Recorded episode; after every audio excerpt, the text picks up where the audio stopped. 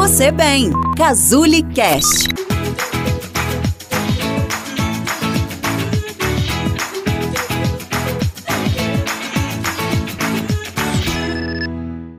Você tem alguma dificuldade em se comunicar com as pessoas? Tem a sensação de que não está sendo bem interpretado ou bem compreendido? A comunicação é o assunto do vídeo de hoje. Meu nome é Renata Giovannini, sou psicóloga, sou terapeuta cognitivo comportamental na Casuli e o assunto do vídeo de hoje é exatamente a forma como a gente expressa as nossas opiniões, as nossas ideias, os nossos pontos de vista, que nem sempre precisam ser iguais aos das outras pessoas, mas a gente precisa, no mínimo, ter um pouquinho de coerência com o que a gente está falando e também saber dosar um pouco, né? O nosso tom de voz, a nossa entonação, as palavras que a gente vai usar, tudo isso para enriquecer a nossa opinião e contribuir com o nosso ponto de vista. Existem duas maneiras de se comunicar, que é a comunicação assertiva e a comunicação não assertiva. Então vamos lá, eu vou te dar um exemplo e aí você vai ver que ele se encaixa em todas as formas de comunicação que a gente vai falar aqui hoje. E aí você vai perceber que existem situações semelhantes a essa na sua vida ou em alguns momentos. Não necessariamente no relacionamento familiar, de trabalho, afetivo, mas em todas as nossas relações. O exemplo que eu vou te dar é o seguinte: você marcou um horário com uma pessoa, né? E essa pessoa não chegou no horário, ela furou o horário com você, ela está atrasada. Então vamos lá. A comunicação não assertiva, passiva, seria você não falar nada, você aceitar o atraso dessa pessoa, fingir que nada aconteceu, né? Ficar lá horas esperando essa pessoa e quando a pessoa chegar, você, beleza, vamos seguir em frente. Então você guarda aquele sentimento de, poxa, fulano tá atrasado, fulano marcou comigo, aquele sentimento que você teve ali em algum momento. Pode ser que você não se importe com esses atrasos, mas em algum momento ele vai te prejudicar ou ele vai te incomodar de uma certa forma. Então, a comunicação não assertiva passiva é quando você aceita o que o outro faz ou até mesmo o que o outro fala, sem manifestar a sua opinião ou o seu sentimento. Uma outra forma de comunicação seria a comunicação não assertiva agressiva, que é quando você expõe a sua opinião ou o seu sentimento, mas com raiva. Poxa, fulano, eu tô aqui há horas te esperando, perdi meu tempo, perdi meu dia, podia ter feito um monte de coisa. Você é isso, você é aquilo. É uma comunicação agressiva, ou seja, você julga o outro sem nem escutar, né? Vai saber se o outro teve um motivo para se atrasar, mas que não vem ao caso. E aí você julga o outro, você julga o que o outro fez e você coloca esse julgamento em palavras de uma forma agressiva. Você grita, você fala firme, você usa palavras pejorativas. Então é uma forma de comunicação não assertiva agressiva.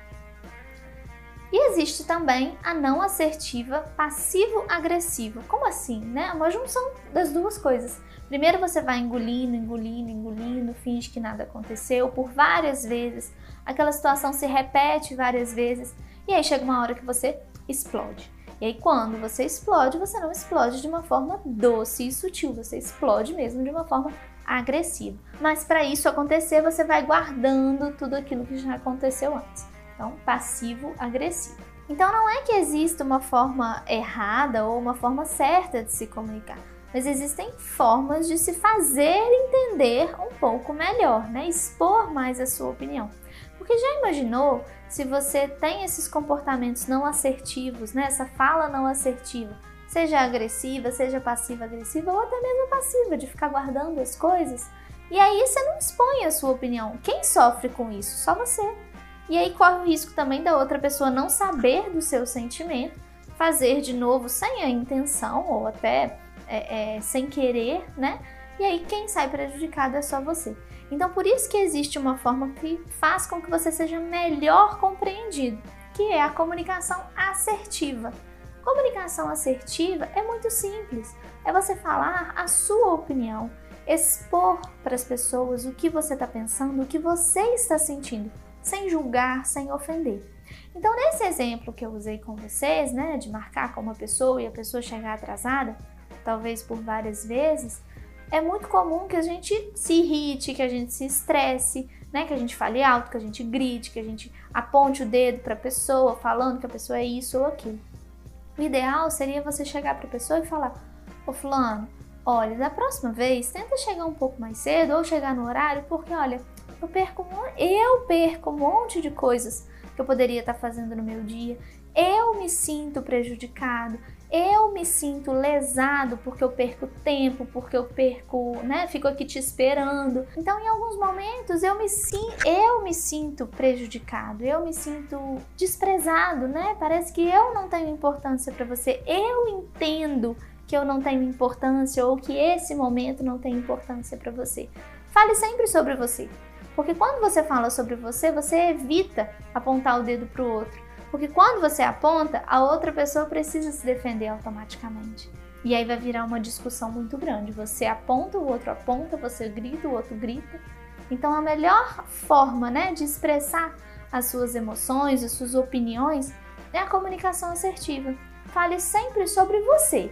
Evite falar sobre o que o outro fez, sobre o que o outro deixou de fazer, gritar, ofender, apontar o dedo, julgar. Tente sempre falar sobre como você se sentiu nessa situação. Esse exemplo que a gente usou foi um exemplo específico, mas se você for parar para pensar, isso pode acontecer em várias situações da sua vida, né? Principalmente nas relações afetivas, nas relações familiares, onde a gente precisa conviver com pessoas que são diferentes. E pessoas diferentes têm opiniões diferentes. Por mais que você se identifique muito com aquela pessoa, vocês vão ter opiniões diferentes em alguns momentos, né? Vocês vão ter emoções diferentes. Então, o ideal seria você se expor sem ofender o outro, sem tentar julgar o que o outro fez ou o que o outro deixou de fazer. Fale sobre você, como você se sente. Essa é a melhor forma de melhorar a comunicação de vocês. Eu espero que você tenha gostado desse vídeo. Treine na sua casa e se ficou alguma dúvida, pode deixar aqui nos comentários, pode mandar por mensagem inbox, o que vocês acharem melhor. Até a próxima!